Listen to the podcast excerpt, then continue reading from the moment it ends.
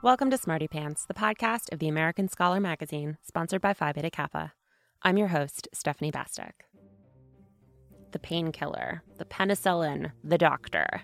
Some cocktail menus lean heavily on the idea of self medication. But for millennia, alcohol was medicine. Weak beer was safer to drink than water, and eau de vie was distilled from any number of fruits to treat colic or a cold. Though the ancient Greeks wrote at length about the medical applications of wine, even earlier uses for fermented beers and beverages appear on Sumerian tablets, Egyptian papyri, and Vedic texts. Cocktail connoisseur Camper English, who has been covering the drinks industry for more than 15 years, turns his attention to this long and storied history in his new book, Doctors and Distillers, which traces modern mixology back to its therapeutic roots. Thanks so much for chatting with me, Camper. Thank you very much. Did you find any alcohol that didn't have a medicinal value at some point in its existence? Hmm, I don't think that I did. Um, because distilled alcohol itself, well, all alcohol is uh, antibacterial in some way. So, for the most part, I was uh, looking at the history of uh, spirits more so than uh, wine and beer, although wine and beer have a long history of medicinal use as well. And once distillation comes into the picture, it's all medicine. And in fact, the idea of distilling wine was 100% in a medical context. It wasn't like, how do we make this wine stronger? It was, how do we harvest the active medicinal properties of wine? And that's how we ended up with distilled spirits. And at that point, it was purely in the context of medicine and used for several hundred years uh, in that way. It's all medicine at the end of the day.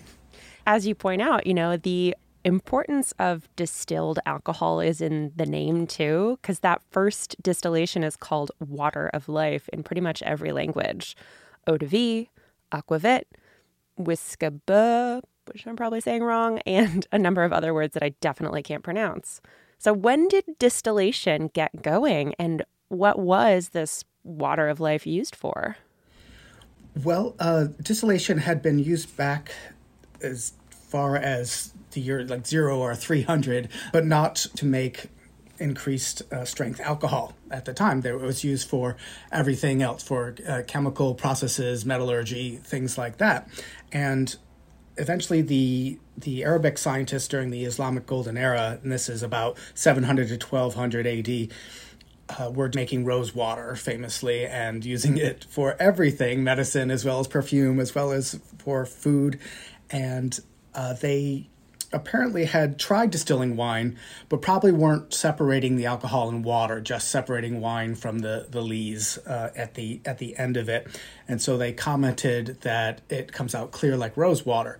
However, it was after this era, just after, uh, in, back into Europe, we see what looks like the first alcoholic distillation around the year 1200 roughly. And that's in a purely medical context because physicians were distilling everything to try to harvest its active essence. So, uh, the active essence of roses, you capture it in rose water, and wormwood in wormwood water. And they were distilling blood and eggs and hair and all of these animal substances as well in order to try to extract that sort of powerful medicine from them to apply it to human needs.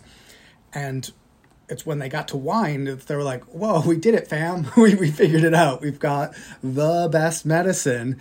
And it's so it's not just the water of wine, it's the water of life. This stuff does everything. It makes you more talkative. It cures deafness, though they thought. Um, it um, does all these miraculous things, and if you drink it, you're gonna live forever. It's it's terrific. Yeah, I think what's what's pretty cool about the creation of distilled alcohol is that across the world, pretty much in every tradition, every spirit was used medicinally from Mexico to China, whether it was distilled from grapes, grain, agave, or cane, as you so charmingly rhyme in the book.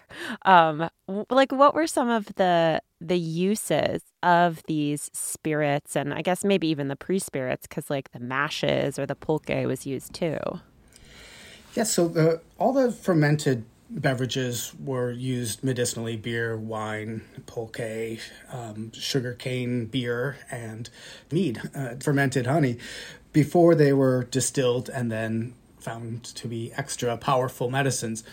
What was interesting was, though distillation may have come to different parts of the world and been used on different base material in different times in different places, people found uh, common uses for it. The the big one that everyone commented on was regulating body temperature. It's too hot, have some whiskey. It's too cold, have some whiskey. And we have that rumor about the um, St. Bernard dogs rescuing people in avalanches with a barrel of brandy on their necks. But then we have records of people in the Caribbean and said, "Oh, there's no way you can survive in this temperature without your rum to drink. It's it's a cooling beverage." So it was was used in one direction or another, um, as well as sort of providing energy. It's uh, the vitamin of its day, I suppose. The thing about distillation, too, is that it opened the door for adding stronger flavors, and people started combining flavors, sometimes dozens or hundreds of things at a time, like the European monks who created chartreuse or Benedictine, two things I'm very grateful they invented. So, I mean, how did that evolve? I mean, was it kind of a natural evolution of like, ah, yes, we used to use wormwood bark to cure people or a tea from the bark, but like now we're going to put it in alcohol and combine it with other stuff and make this elixir? Well, certainly most of these herbal medicines were taken with liquids uh, as as a method of administration because you can't just chomp on wormwood. I mean, you could, but wow, your mouth would be in a bad shape after that. Wormwood is very, very bitter. However, in most places in the world, particularly when there were larger populations, water wasn't safe to drink, and beer and wine were the the only liquids you would really consume. So these medicines were always taken with the liquids. They were often infused into the liquids, beer and wine. And then when it came to distilled spirits, they found spirits could absorb those properties of the botanicals that were in them very well and preserve their medicinal nature. And uh, they became used, as you noted, in uh, with multiple botanicals all at once. And I'm not sure if everything harkens back to uh, a generic anti-poison that's supposed to cure everything. There were these Theriac and Mithridates, I think it's pronounced like that, uh, that were cure-all anti-poison, anti-venom medicines. And if we look at some of the ingredients from these going back to Greek and Roman time, and then look at things like chartreuse and Benedictine, there's a lot of overlap actually in the botanicals that were used for cure-alls. And in the, the context of the Middle Ages, when the monks were distilling and, and making these complex liqueurs as we would see them today, um, they were sort of um, not a cure all, but really a, a, healthy beverage that people might take a little bit of every day. But if you were feeling sick, maybe you'd have more than one spoonful of chartreuse. You know, helps to feel a little ill every day, I find, um, to uh, give yourself an excuse to have a little more. Is there a connection between liquors like chartreuse and benedictine and all that and like the pre-dinner rituals that you find in a lot of cultures, you know, aperitifs, the vermouth hour or even absinthe. I mean, I, I personally I don't see how absinthe could pique your appetite. I like it just fine. but um, is there a connection there? Well, certainly in all of these medicines tend to have some bitter herbs in it, and bitter herbs naturally stimulate our digestive systems um, in humans because essentially we, we our systems recognize them as poison. they say bitter is bad. You better get this out of your system now that you've put it in your mouth. So all of your digestive juices start churning and getting ready to just expel this as fast as possible. But uh, if we're just having a, a little bit of that, that's what we think of as an aperitif and a digestif. It uh, helps us process a meal. And so we're sort of using this poisonous aspect of these botanicals to um, to suit our needs. And you know, I can't imagine what the average diet was for anybody in you know the year 1600 or so, but it probably wasn't super well rounded. Maybe you're eating meat for months in a row or or just potatoes or something like that. And so the need to help with digestion uh, I, I imagine would be uh, far more important than it is today. So these herbs like uh, wormwood and gentian and rhubarb root, they tended to end up in many, many different liqueurs and aperitifs and digestives. They all had a overlapping function because everybody had problems with digestion. And then the alcohol might help with some of the nasty germs that were in the drinking water um, or and everything else. So the combination of the two worked out well for people of, of the era. Most of those um, botanicals were in use well before, you know, the scientific revolution, as we call it in the West during the Enlightenment. But what's interesting is, like, in the years since then and even today, you know, a lot of those traditional and folk applications for things like gentian have been proven correct. Are most of these things actually good for you? Are there any things that we've been like, whoops, scientists recently found that X can actually kill you. oh, there's tons of that. Yeah. Um, it, it, it, really does go both ways. Uh, there are plenty of the botanicals that have been used traditionally for millennia um, to do the same stuff that they were used for in spirits. And we just made them taste better with, with the alcohol and adding a little sugar to them when sugar became more readily available. I think most of the spirits that have these medicinal origins that are still around today are probably in a much friendlier form than they once were when they were a lot more uh, directly medicinal. But uh, we find a lot of the the herbs. It, it does turn out that these are scientifically provably helpful um, in small quantities, and everything goes haywire when you, when you have too much. You know, I like modern science and I like um, I tend to disbelieve herbal medicine when I first start thinking about it, and I always have to remind myself of quinine, and that quinine is tree bark that prevents and cures malaria, and it's from a region of the world that probably didn't have malaria when it was discovered. Well, you mentioned quinine and the gin and tonic as being sort of the the bowling ball that got this all started. Can you just tell the story of how this malarial fighting tree bark ended up in one of the world's most popular cocktails? Sure. Um, what happened with, with me was I was researching the creation date for the, the cocktail, the gin and tonic. I'd read over and over again that it was probably created in India by the British to combat uh, malaria, and the dates of its creation were always really approximate. And so I thought, I'm going to read all these books on the history of malaria and I'm going to find the, the true gin and tonic creation date. But uh, I, I didn't. and uh, uh, it was a Google book search that really got me a lot closer to at least the first reference to the gin and tonic. However, I learned the history of tonic water in that exploration. And so tonic water is flavored with quinine, and quinine is an alkaloid that comes from cinchona tree bark. The cinchona tree is native to Peru and Bolivia, has a very sort of narrow range in, in the mountains where it, it is from, and it was with uh, Jesuit missionaries in the early 1600s where they were probably taught by the indigenous people of, of the area that this tree bark is good for the shaking that accompanies the fever and chills. And they said, oh, well, we're very familiar with fever and chills because we're from Italy, which is rife with malaria.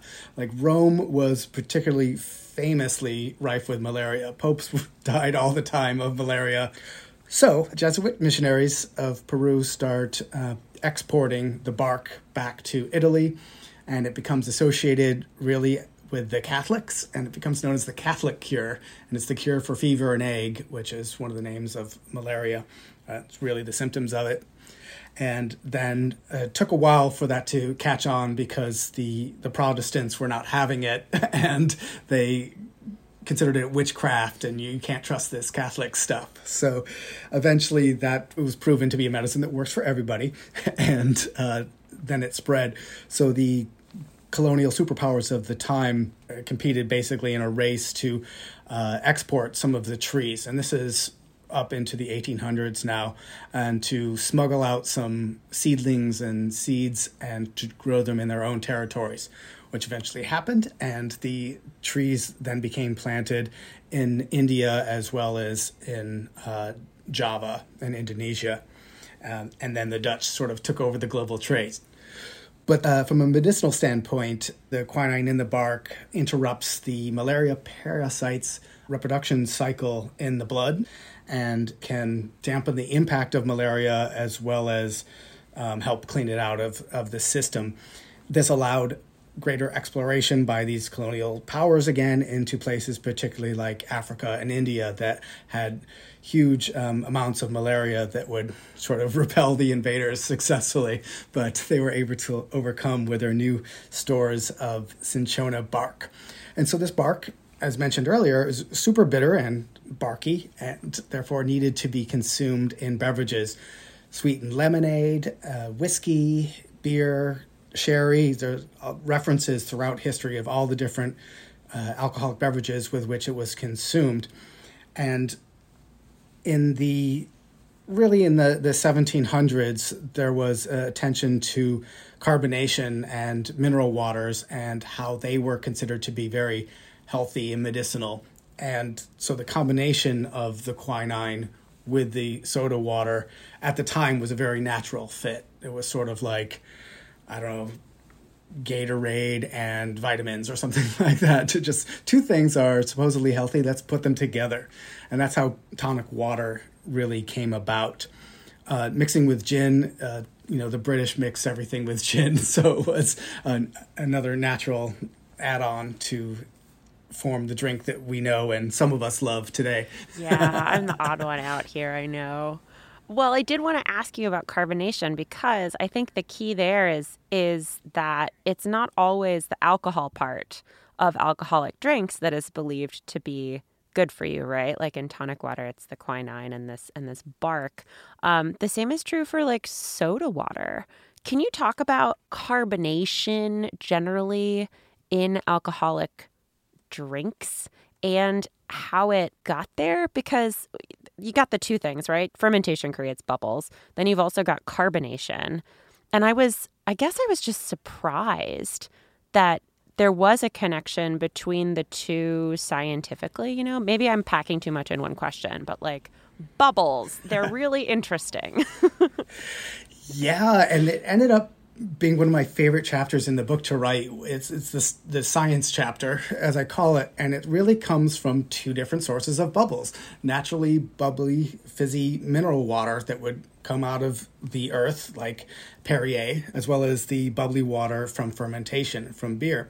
And so, different sets of scientists studied these waters, and um, or or the the the bubbles um, and made a lot of discoveries from similar starting point. So when we talk about the mineral waters, you know, water was problematic, and I guess we're past the later middle Middle Ages at this point and approaching the scientific revolution, and uh, people would go, you know, take the waters, go into the countryside, and uh, enjoy the waters of mineral springs. That was going to be healthy. Maybe you would bathe in it, maybe you would drink it, maybe both, and people uh, would go to these health spas and they each of the different mineral springs was considered healthy for different conditions. But the ones that were fizzy water naturally were considered the very very best and, and the most healthy of the waters. And for reasons that are not super clear to me i think it's just you know it we, we like it like we do today. Like fizzy water is just more fun, um, but it was considered more healthy at the time. So scientists wanted to recreate that water without having to go all the way to somewhere in the countryside to find that rare spring. And that's how our whole obsession with carbonated beverages really started, was trying to recreate specific mineral springs that were considered healthy. So all of the early fizzy sodas were considered health beverages right from the get-go scientists studied the fizzing aspect of it and eventually were able to understand gas laws because the gas of this carbonation is different. Now we know it's carbon dioxide, but early on it was considered fixed air. And what is this weird stuff? Other scientists, including Louis Pasteur, would study the carbonation of beer and that fizzy water, but also this was a biological process as opposed to a purely chemical process when it comes to the mineral water springs. And that's a really important distinction scientifically, and that's what scientists like Pasteur would study. And the germ theory of fermentation led, it was a direct line to the germ theory of disease. And from there, to antiseptics as well as uh, anesthetics, uh, studying these different gases that could be separated one from another. So the source of inspiration, bubbles, led to all sorts of really amazing scientific discoveries in, in different ways. So, what was the most appalling cocktail or uh, medicinal alcoholic drink you discovered in the course of your research? And what was the most delicious. And uh, did you make both of them? uh, there is so so much poison in this book. No, I was like not going to make you know most of the beverages, let alone the, the, the most poisonous one. There's a lot of mercury in the book because it was it was used for everything, um, uh, particularly uh, skin issues, uh, including syphilis. And uh, there's a lot of a lot more syphilis in this book than you'd probably guess uh, just hearing about the title of it. But uh, so that's mercury is some of the you know most dangerous medicine in the book, but also. Uh, sassafras and sarsaparilla are some of the most delicious botanicals used for herbal beverages and those were both also used for syphilis. And none of those worked. I don't think between the mercury and the sassafras and the sarsaparilla, there was a single cure among them. Uh, penicillin did a lot better when that came along much later. However, uh, when we think of these sort of old timey soda fountain beverages, one, a lot of them had medicinal origins, and two, a lot of those are really good. There's a lot of great information and great recipes and old soda fountain drinks from the uh, later 1800s and early 1900s. Well, final question a cocktail that someone could make at home that you might recommend. Um, as a mixologist, not as a as a medical man. Yeah, when I think of the most medicinal cocktail, I, I think of a gin and tonic, honestly, which is something that anyone can make. However, I think most people do make it not in its best form. Uh, and I did spend a lot of time dialing in my ideal gin and tonic recipe. I like it pretty boozy. um, uh, it's got to be crisp uh, with great carbonation. And my version of it is sort of snuck into the book, I, really just uh, to point out what the ingredients are in drinks rather than it being a cocktail focused book but my favorite recipe of the gin and tonic was you start with a lime wheel and put it in the bottom of your glass and then ice and press down on that lime wheel. So you get just a little bit of the juice and expressing the peels and the oil. Two parts gin to three parts tonic I, I, think is my sweet spot. So that's pretty pretty darn boozy and, and then no need for additional garnish on top of that. But if you keep your gin in the refrigerator I find it to be a far better drink than uh, anything out at room temperature. The tonic also should be refrigerated. And for me, that's the most crisp and refreshing beverage that has so much history to it, not just the tonic water, of course, the gin that we didn't discuss much in this, as well as that lime juice is there, you know, keeping you from getting scurvy. Um, so it's such a simple drink. Every part of it touches the history of medicine in some way. We have links in the show notes to Camper English's new book, Doctors and Distillers, as well as a collection of medicinal recipes that you can try out yourself. Full disclosure, they are cocktails. We'll be back next week. Till then, take care and stay sharp.